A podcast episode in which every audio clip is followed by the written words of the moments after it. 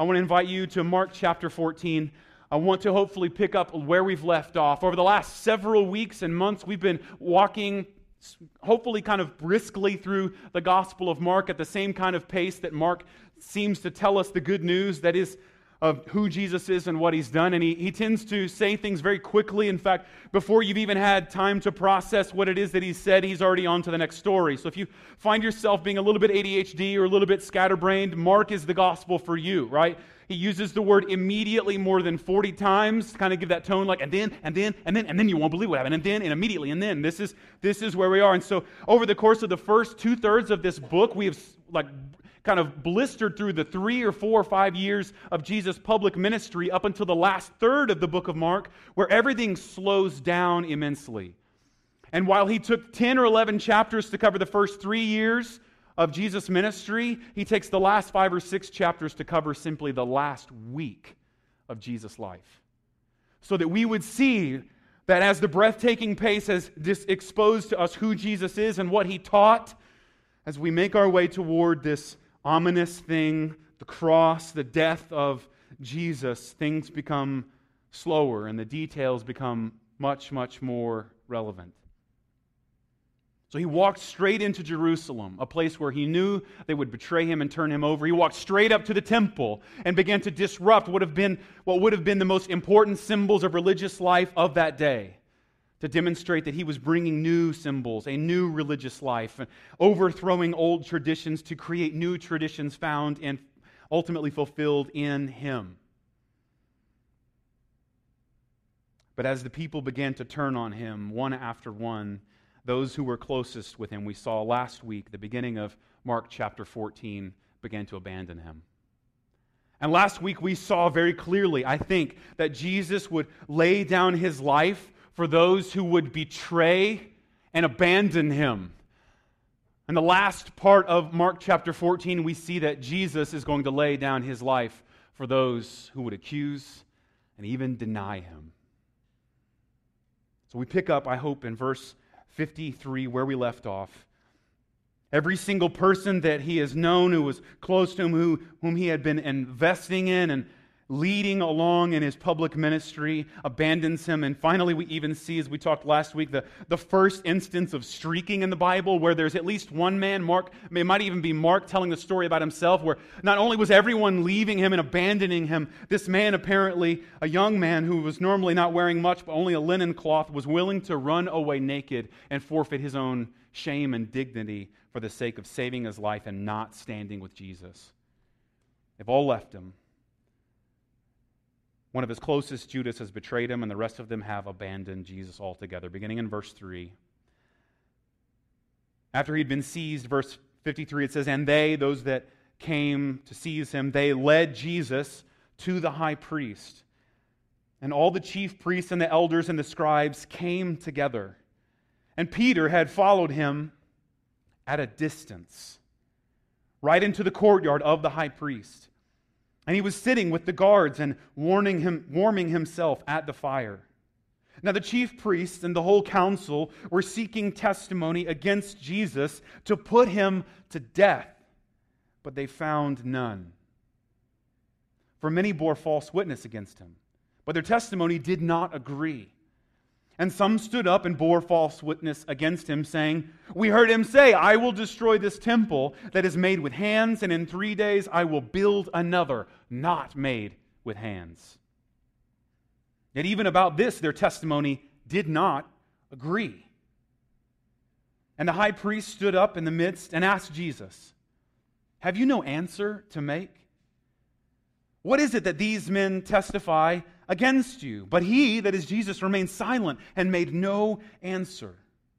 Again, the high priest asked him, Are you the Christ, the Son of the Blessed? And Jesus said, I am. And you will see the Son of Man seated at the right hand of power and coming with clouds of heaven. And the high priest tore his garment and said, What further witness do we need? You have heard this blasphemy. What is your decision? And they all condemned him as deserving death. And some began to spit on him and to cover his face and to strike him, saying to him, Prophesy. And the guards received him with blows. And as Peter was below in the courtyard, one of the servant girls of the high priest came, and seeing Peter warming himself, she looked at him and said, You also were with the Nazarene Jesus. But he denied it, saying, I neither know nor understand what you mean. And he went out into the gateway, and the rooster crowed. And the servant girl saw him and began again to say to the bystanders, This man is one of them. But again, he denied it. And after a while, after a little while, the bystanders again said to Peter, Certainly you are one of them, for you are a Galilean. But he began to invoke a curse on himself and to swear, I do not know this man of whom you speak. And immediately the rooster crowed a second time. And Peter remembered how Jesus had said to him, Before the rooster crows twice, you will deny me three times. And he, that is Peter, broke down and wept.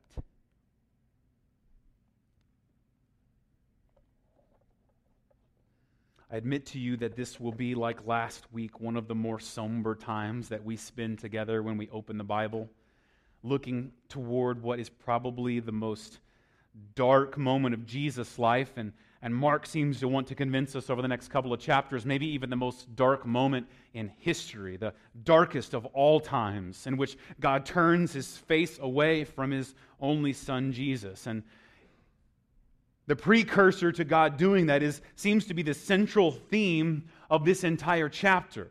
Last week, again, we saw Jesus preparing to lay down his life for a bunch of people who betrayed him and then completely abandoned him, some even radically so. And this week we see the end of chapter 14 demonstrating for us that Jesus is going to lay down his life for those who will accuse and deny him and the structure and the language and all of these things set up for us, I believe, a, great contrast that we're meant to find. Namely, that there is a difference between the way that Jesus bears witness to the truth of God and the way that his followers bear witness to the truth of God. True versus false witness. You can see this in the structure. So we have one of three, and this is a beautiful thing that most scholars will refer to. This is three different times in the Gospel of Mark. There's these sandwiches. Again, um, I love this. Even smarter people than me use food analogies, so I get excited about that. But some, if you're a part of my gospel community, you've already nailed this. You could probably stand up here and teach about this. But when Mark tells stories, he likes to do so in what some scholars call a sandwich. Namely, he tells you kind of a narrative that seems to have two corresponding themes at the beginning and the end, and then he sandwiches or just kind of interjects what he really means to interpret the two connected themes right in the middle. Right, so I don't know if you caught the, the sandwich here is the beginning, starting in verse 53. We have Peter in a courtyard, right? This, this story begins with Peter in a courtyard. And then the story ends, maybe the other piece of bread, let's say, in the sandwich, with what? Peter in the courtyard. And in both cases, we've got this kind of a story about Peter in the courtyard, but you're not meant to only think that the story is about Peter in the courtyard. And so Mark interjects, I would argue, and this is, this is a real thing, the meat of this story right in between, namely, Jesus standing before a council of people. And so we're meant to understand Jesus in the council of people in reference by structure to Peter standing at a distance in the courtyard. And we're meant to understand what it is that Peter is doing in the courtyard at a distance by means of referencing what Jesus is doing before the council. But there's also the language of this chapter, the vocabulary. I don't know if you caught this, but the, the theme that's present in this little sandwich here, this little theme, is the witness under persecution. In fact, the word witness has showed up only four different times in the entirety of the Gospel of Mark. It's played virtually no real role up to this point. The first chapter, remember, um, uh, Jesus healed a man of leprosy, and he goes, he says, "Go before the priests, and that way, you, that way your healing will be a witness to him." He was healed of leprosy. Chapter six, he says, "Shake the dust off of your feet when people reject you and reject the gospel, and that will be a witness, a testimony, literally against him." The word is martyr, and while we tend to understand the word martyr to mean someone who dies, martyr literally just means to bear witness, to give a testimony. And in chapter ten to the rich young man who's quoting the commandments Jesus quotes that we were not to, one of the Ten Commandments, not to bear false witness. Until chapter 13, Jesus says that the people will be beaten before the councils, but they will bear witness in their persecution to kings and even governors for the sake of Jesus. Four times the entirety of the book. And yet, in the course of only seven or nine verses, it occurs seven times. Did you catch that? It just and then testimony, witness. Many bore false witness. There was a testimony, a witness, and over and over and over again we have this theme of witness, and we're given two contrasts: the witness and testimony of Peter, and the witness and testimony of Jesus. You see, even when the word is absent, the theme is still present. We're introduced to this witnessing theme because Mark wants us to know what a true testimony to Jesus really looks like. He wants us to see the example of Jesus and then understand that a true testimony to Jesus is rendered in the context of suffering, persecution, and even for Jesus, the cross. Mark wants us to see true testimony to the nature of who Jesus is and what he has done. And he tries to remind his disciples of this is ultimately found in the context of suffering, persecution, and the cross. Now, just start for a minute to begin to let that undermine what you typically value and what I think this passage asks us to think about our own culture.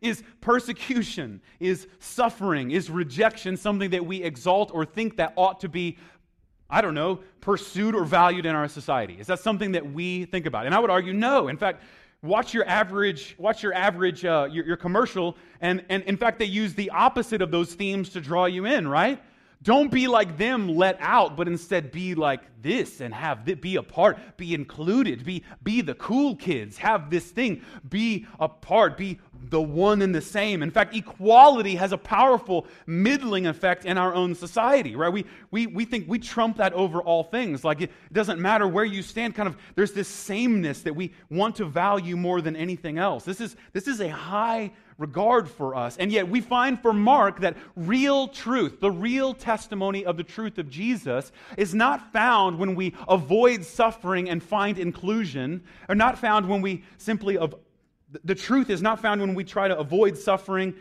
for the sake of inclusion. It's not found when we try to avoid our sense of acceptance and inclusion, but instead it's, it's when we embrace our rejection. It's when we realize that in the context of this is when Jesus' testimony is the most powerful. When what you say has the possibility of killing you, you come to find out what you really believe.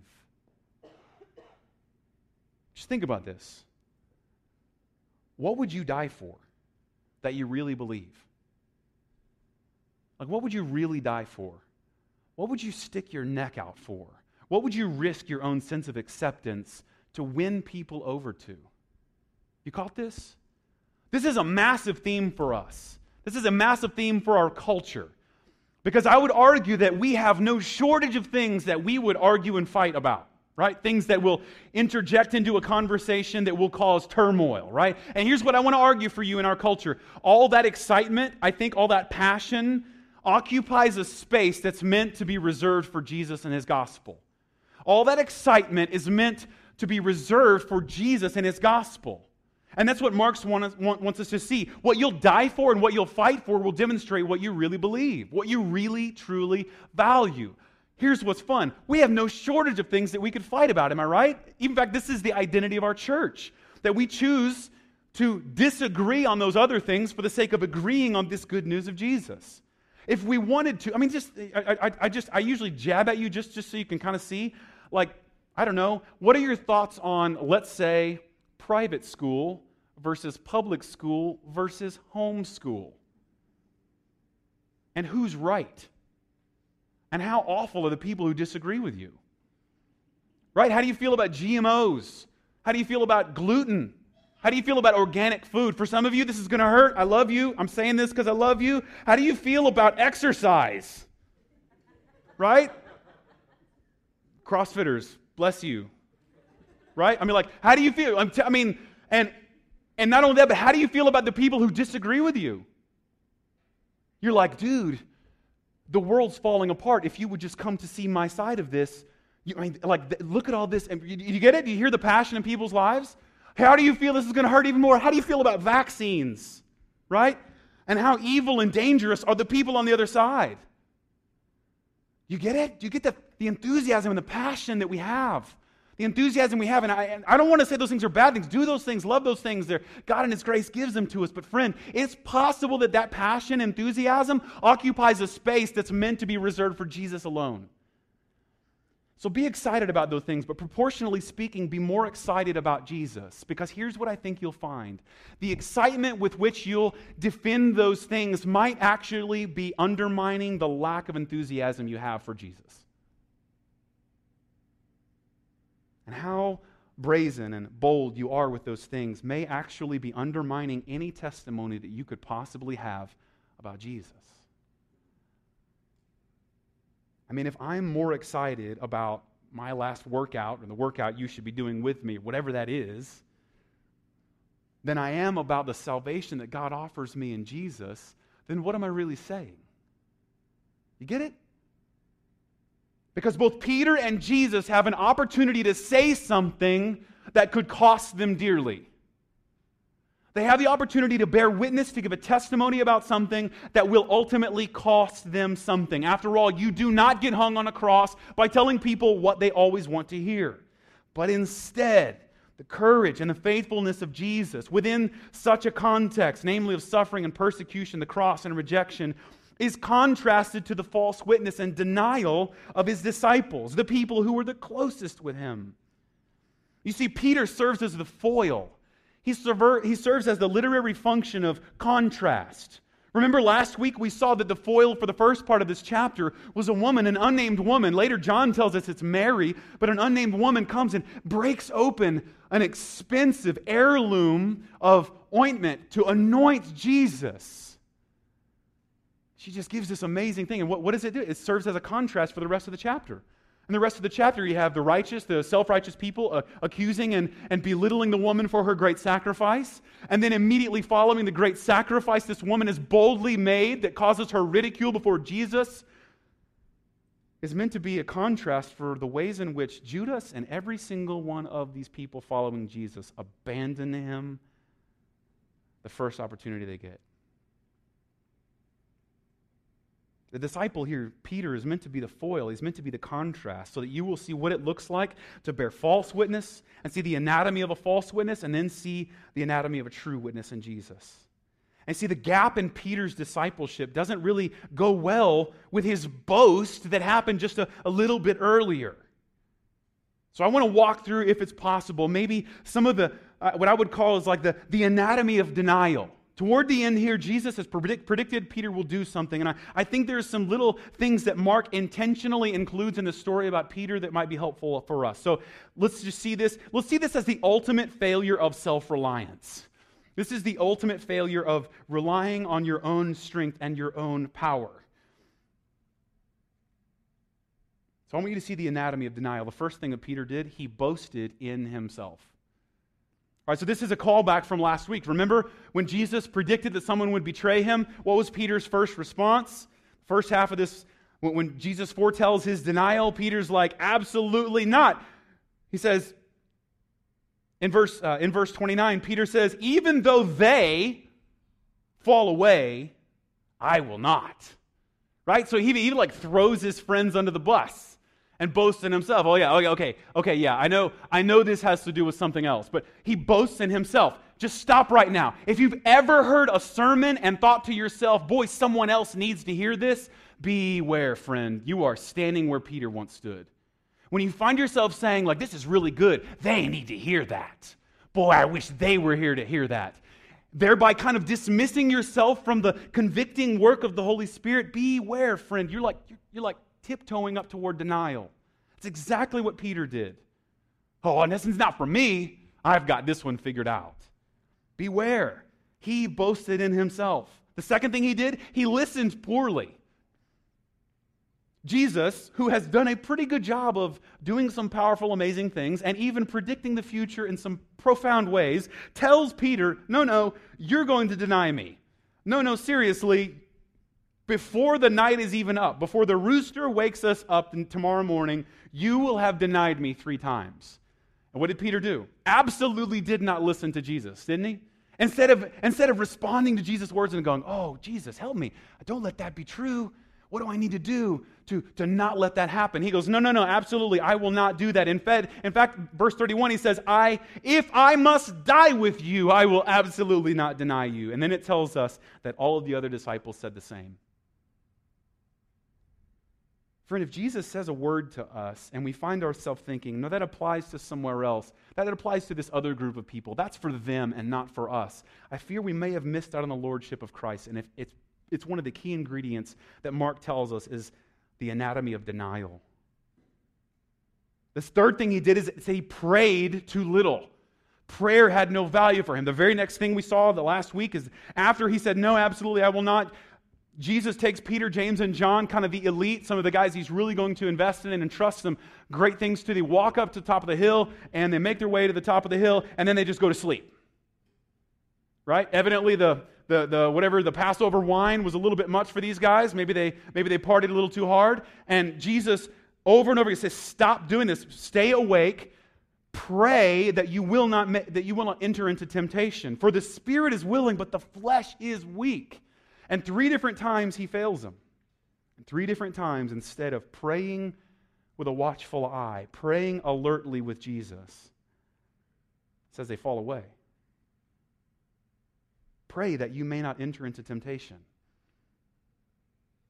Friend, if this isn't a warning about the, the life of prayer that you and I are invited into, then, then I don't know what is. Now, don't hear me wrong. This isn't where I just beat you up. Because again, there's no one I've met who just goes like, man, I really prayed way too much today. Right? I, just, I haven't met that guy. I haven't met that, that man or woman who goes like, you know what? I killed it today in prayer. You're welcome. Like I just haven't, I haven't met that person. And so, what I think that means is, and, and, and, that's, that's true of, of most important relationships. I don't think that, that like we nail it, like there's this time slot. Here's what I think I think that there's meant to be an intentional effort to connect with God in a miraculous and powerful way. And if we're not doing so, then what we're doing is simply giving God the silent treatment. Make no mistake about it, it has consequences. Peter had one job stay awake, pray for me, pray with me. Jesus felt the weight of the condemnation of all the sin of the earth falling on him. And then he says, i feel weary, even to the sorrow that brings me to death. See, just remain here. Would you pray for me? Side note, this is why sometimes if you, if you hang out with me, I, I, we've probably prayed in a weird spot. I've just made a commitment to this. Um, I don't tell people I, am going to pray for them anymore. Right? I just don't. I don't do that. Like, hey, will you pray for me? I don't do it because I lie. Maybe I'm, I'm, this is just me talking here, but like if I go, yeah, I'm going to pray for you, I probably won't. And so here's what happens: if I have the opportunity to pray for someone, I go, how about now? Yes, it would look weird. Let's go maybe out in the parking lot where it is, it's not so obvious. But here's why: you had one job, Peter. Pray. And Peter seemed to put it off and said, yeah, I'll get around to that. And Mark wants us to know that seems to be one more ingredient in denial, one more ingredient in self reliance. Because if you don't find yourself going, Jesus, I need help, then you're probably implicitly looking in the mirror and saying, You got this. And if you don't find yourself humbly thinking, God, if you don't come here with this is a waste, God, if you don't intervene today, this, this day will be worth nothing, then you're probably, whether you mean to or not, looking in the mirror and saying, We got this. We can do this. Look at the list of things I need to make sure I do today. Beware that lack of prayer, that lack of humility, that lack of deference that we ought to show to God who is a creator of all things might be an ingredient to denial. The other thing he says uh, that Mark tells us that he acted very quickly. Now, someone, it tells us, chopped at somebody and got their ear. Now, we don't know who this is according to Mark, in the same way that Mark doesn't think that some of these details are important. He, he tends to find them maybe distracting from the story of Jesus. But John later kind of tells us some of these things. So, John chapter 18 tells us that the guy who wanted to defend Jesus with a sword was Peter, chopped a man's ear off. Jesus, being the awesome guy that he is, picks up the man's ear, puts it back on the guy's head, right? Side note here when you cut someone's ear off, it's probably not because you mean to, you're probably aiming for the head. Right? And so when it cut off his ear, don't think like, oh, it, he got a boo boo on his earlobe, right? Think, think like he was swinging at his head and probably gouged a chunk off of this guy's head, right? Jesus goes, I got this, I'm going to fix this. But then he condemns the people who are coming at him in the Gospel of Mark. It says that, why are you coming at me with swords? Is that what you think this is about? Is that what you think I'm doing here? I'm starting a rebellion? I'm a thief? I'm a pirate? That I'm going to come and start some sort of a coup and fight you guys off? He goes, No, my kingdom is bigger than this. My kingdom is upside down. It's not violence that brings about this kingdom, although two times in the Gospels we hear that many will try to advance the kingdom by means of violence. But Jesus says, My kingdom is upside down. My kingdom, the violent ones are at the bottom, the servants are at the top. Those that exalt themselves will the ones that will be lowered. The greatest among you, is your slave. I'm not going to overthrow this kingdom and just reinstall my own kingdom that will look just like that. Instead, I'm going to overthrow this kingdom piece by piece and put in something that the world does not understand. Peter acted too quickly. He jumped in with the same kind of excitement that apparently those who were betraying and wanted to seize him had, namely with clubs and swords. He acted too quickly. The opportunity came, and he offered violence. Peter has a word, I think, for some of us in this room, and this might apply to me even as well as to you. And if it's just me, then, then, then just forgive me and show me grace and let me have it. But I find that people who just live their life one conflict to the next do so because they think it works. If you find yourself like just living one conflict to the next in terms of relationships, like, just beware. You're doing that because you think it works. But there's a funny thing that happens with people who swing their swords. No one wants to be their friend. No one wants to be close to that person. So here's a test for you. How many people do you currently know that you considered to be very close friends that at one point you were enemies and forgiveness and reconciliation had to take place? Think very critically about this. Are there people in your life that are now presently friends that at one point you had beef, you had conflict? Are there many? Because if there are not, if you don't currently have lots of friends right now that you've experienced conflict with, here's what I can guarantee about, uh, about you. You've probably just run them all out of your life. And once conflict comes, you just move on to the next one. And once this gets hard, I'm out. You see this in marriage. Man, I like the honeymoon. That was awesome. This whole living together and seeing in one another's flaws on a daily basis, I'm out. And friendship. I'm only hanging around people that like me and exalt me. Beware. Peter acted too quickly because he probably lived one conflict to another. He lived one threat to another. Make sure you don't miss it. That works because it keeps you safe, right? Living one conflict to another keeps people at a distance. And if no one ever gets really close to you, then no one can hurt you. I get it. It keeps you safe. It keeps you at a safe distance from everyone. You swing that sword, friend, everyone's going to be wondering when you're going to chop their ear off next. And it will keep you safe. But it will also keep you alone. And it will also, I see here, be an ingredient for denial of the love of Jesus. Friend, we embrace reconciliation. We don't fight against our enemies. We speak the gospel to our enemies, and Peter acted much too quickly. He was too quick to resort to the ways of the world and begin to fight the people he saw as a threat.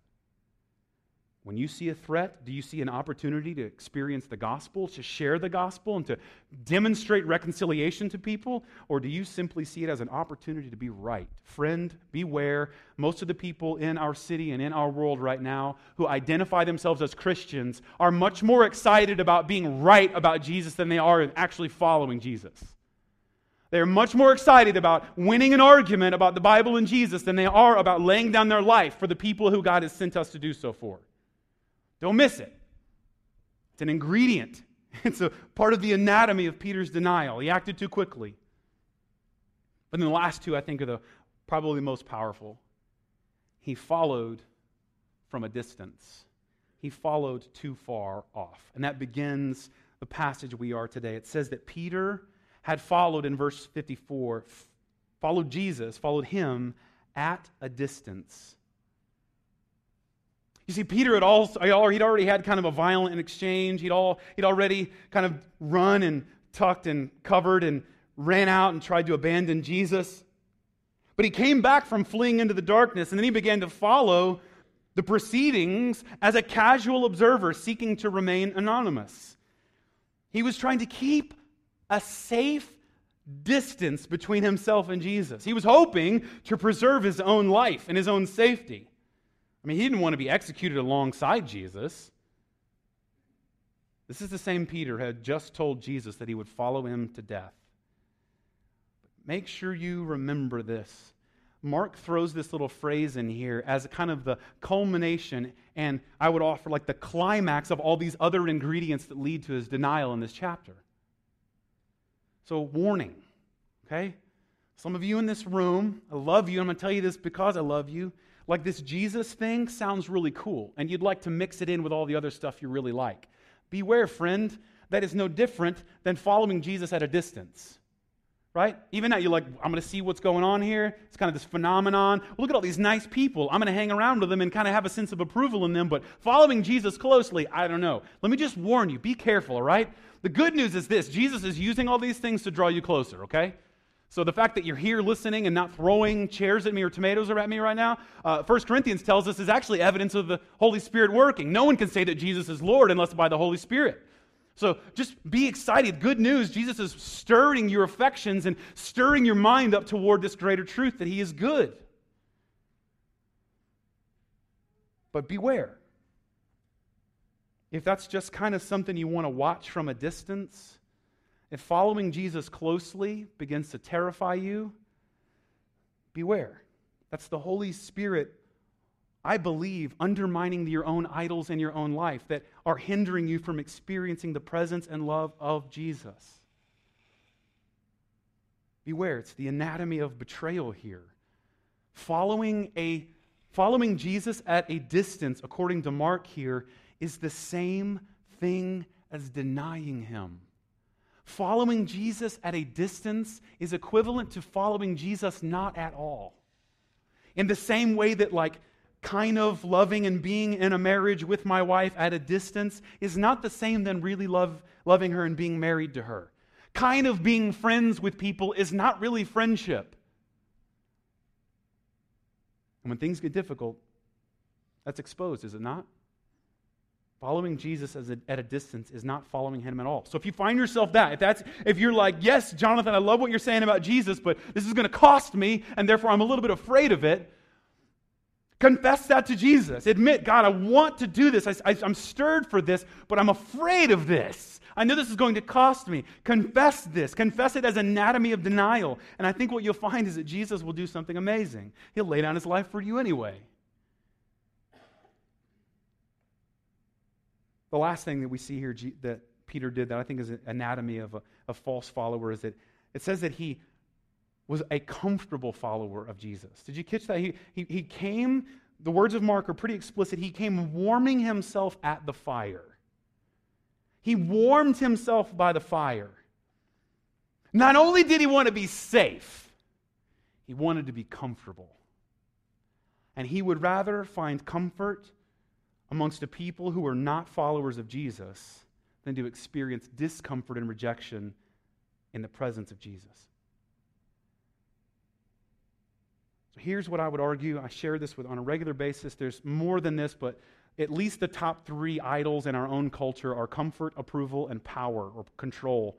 And we do just about everything we can at some form or another to invest in getting control of something, to find approval, or to have comfort.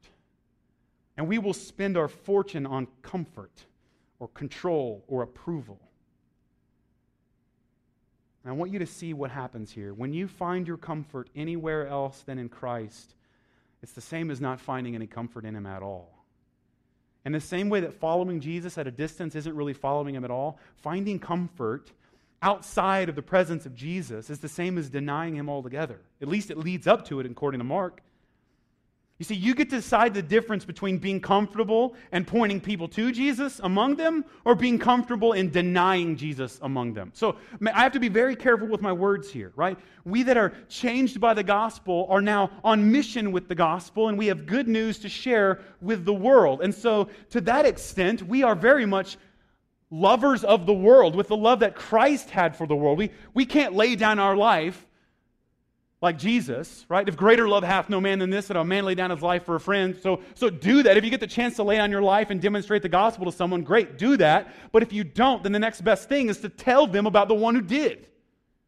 So we're, we're to, to love our city. We are to, we are to be friends of sinners, friends of self righteous Pharisees. We are to love these people to the extent that we win the opportunity to share the gospel. But, friend, you're the one who gets to decide the line between loving these people for the sake of identifying with Jesus and pointing to Jesus versus loving these people to the extent that you would happily deny Jesus with them.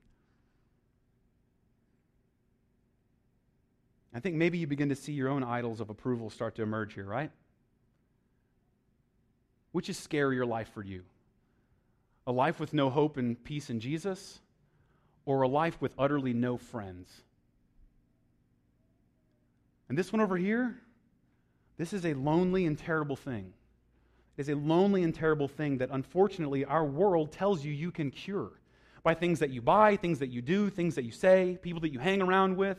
The kind of media you consume fits you into a particular group of people. But here's what's funny it has a funny way of not satisfying the way that Jesus can. So here's the question How comfortable are you with people who are not followers of Jesus? Are you comfortable loving them and looking for opportunities to point them to Jesus? Or, like Peter, are you simply comfortable getting your sense of approval and acceptance from them? Drawing near, warming yourself by the fire of approval? What are you compellingly enthusiastic about? Because if it's not Jesus and making him known, well, that's what he wants for you. He wants to affiliate with you. And if that's not the case, beware, you're probably seeking comfort in something else. Can I warn you from the rest of this chapter on? Take it from Peter. It doesn't work.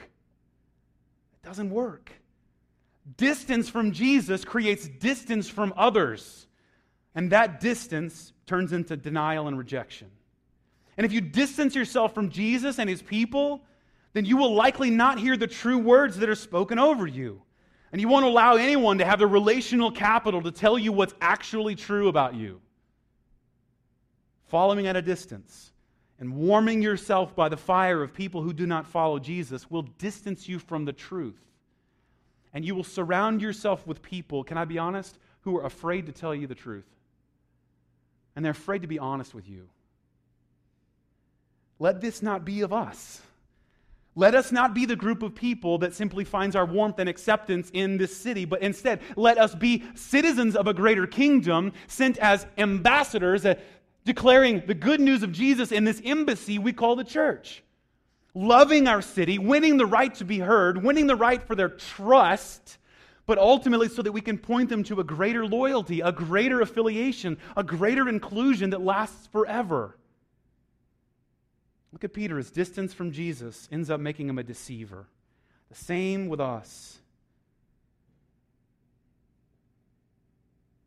I want to kind of land maybe one of the things I think this, before we kind of wrap up where P- Peter ends up, I, I want to show you, before I contrast this to this, um, if you want to, you can turn with me to Galatians chapter 1 and chapter 2. But I want you to see that this isn't just something that happens once, uh, it isn't just something that happens um, on, on, a, on a particular basis with Peter, but instead it, it turns into something that's real. It turns into something that actually marks Peter. You see, see, Peter is a deceiver, right? Peter has the opportunity to say, I'm with Jesus, I'm with this guy. Remember, I promised I would die for him, and here's my chance to do that. And he instead is duplicitous, he's, he's hypocritical. That is, he doesn't have integrity. Instead, he simply is one way in front of one person and one way in front of another. So in Galatians, Paul is telling these people that their loyalty ought to be of the gospel more than anything else. And if anyone comes in there and says that there is another gospel, then he's actually under a curse. And so he tells us that he, in fact, has an opportunity to demonstrate this gospel. In verse 18, it says, After three years, Paul, talking to the Galatians, went up to Jerusalem to visit Cephas. Anyone know who that is? Peter. So after three years, it says that I went up to Jerusalem to visit Cephas, Peter, and I remained with him for 15 days. And I saw none of the other apostles except James, the Lord's brother. What I'm trying to write you before God, I do not lie. And then I went to the regions to see this, right? So, so he, he, he comes in, he meets up with Peter, and he confronts him, and he says something difficult to his face. He speaks a word of painful truth. Verse 1 of chapter 2 says, Then after 14 years, I went up again to Jerusalem with Barnabas, taking Titus along with me.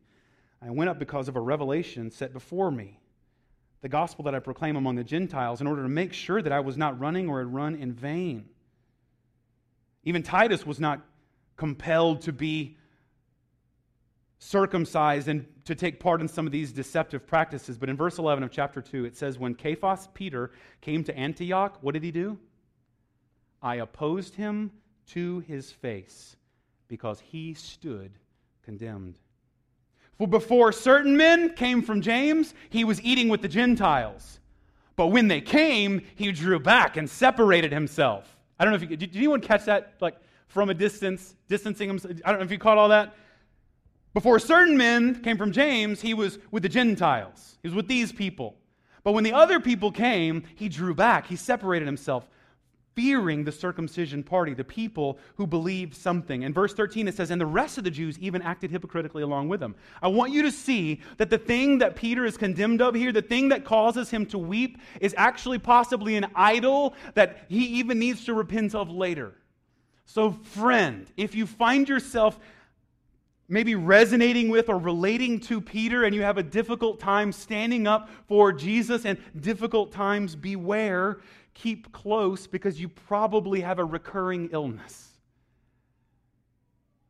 Spirit is willing, but the flesh is weak. Let us put off the flesh because even though Peter denies Jesus and weeps because of it, the distance that he separated himself from Jesus with ends up being something he has to battle later.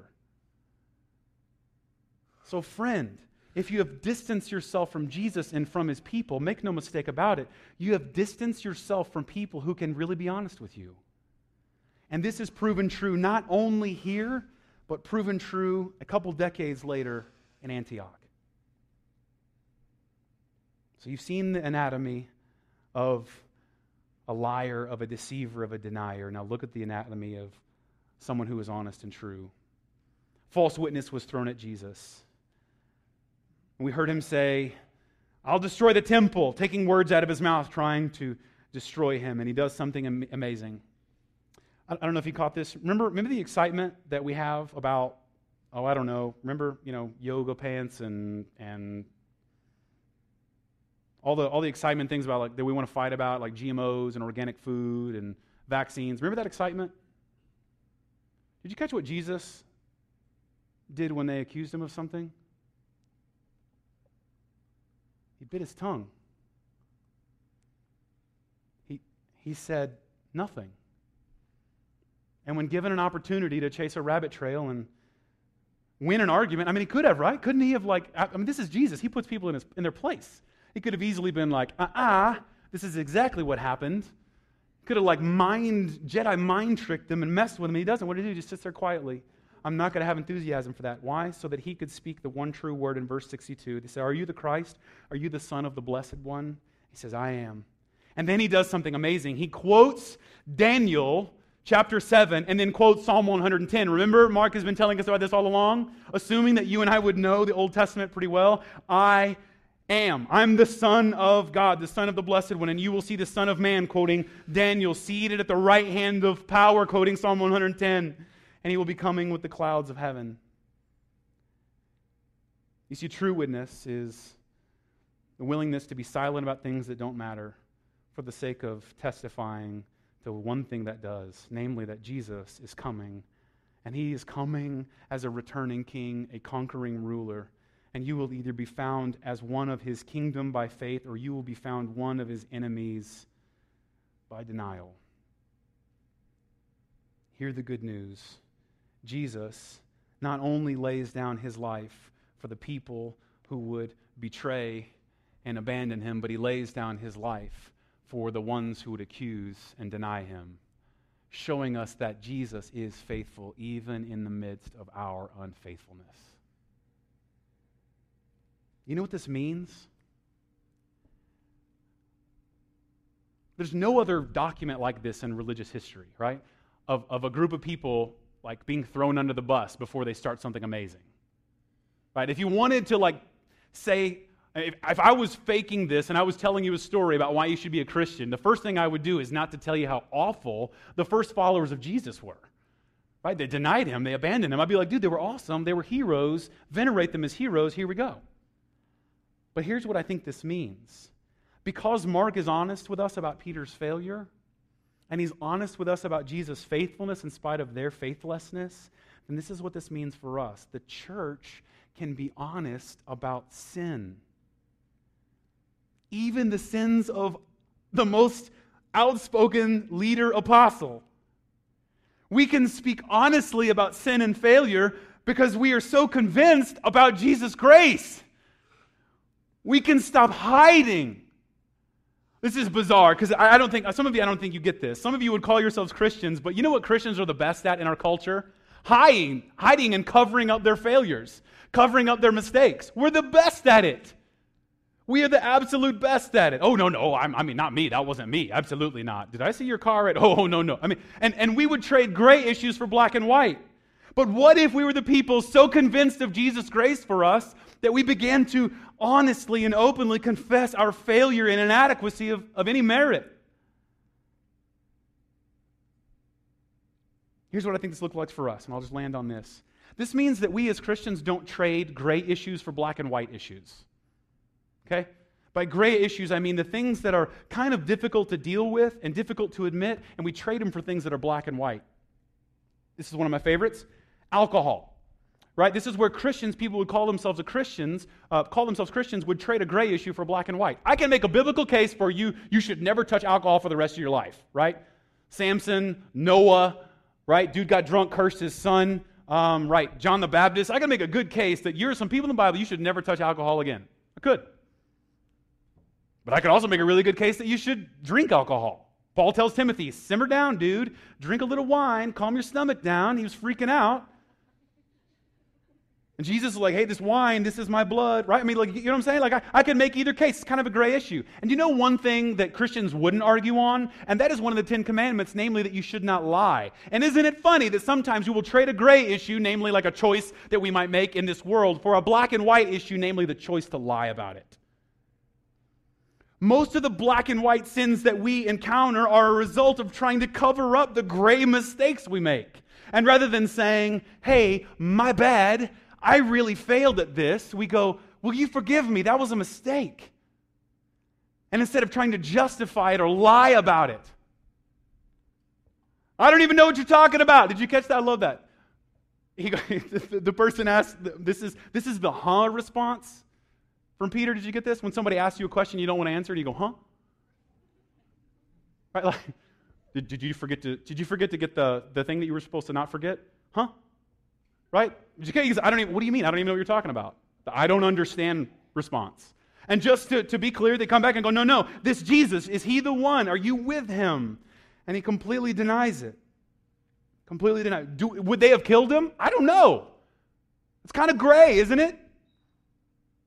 Would they have hung him, destroyed him, beat him? We don't know. It's kind of gray, but he traded a gray issue for a black and white. and he'd rather lie in the face of fear than to just admit the truth and accept the consequences. Friend, so should we.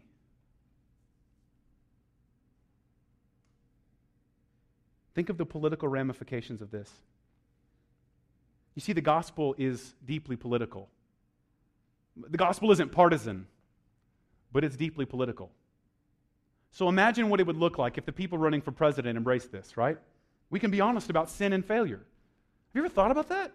Like, what would Donald Trump look like if he was like, you know what? I apologize for being rude. I'm just really insecure. And I, you, you were making me look bad. And I was so afraid of looking bad that I just started attacking you. Would you forgive me for that?